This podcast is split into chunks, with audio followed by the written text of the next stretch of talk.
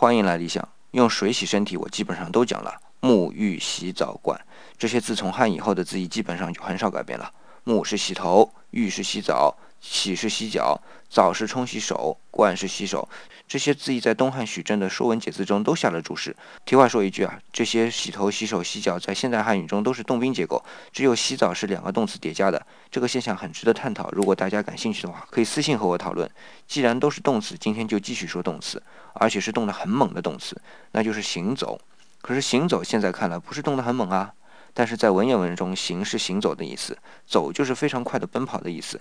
我再提一位我们汉语训诂学的大家，刘熙，他的释名里就这么说：徐行越步，急行越趋，急趋越走。就是说，说慢走用步这个字，快走也就是小跑用趋这个字，快跑才用走这个字。所以行走这两个字换在文言文里是很猛的。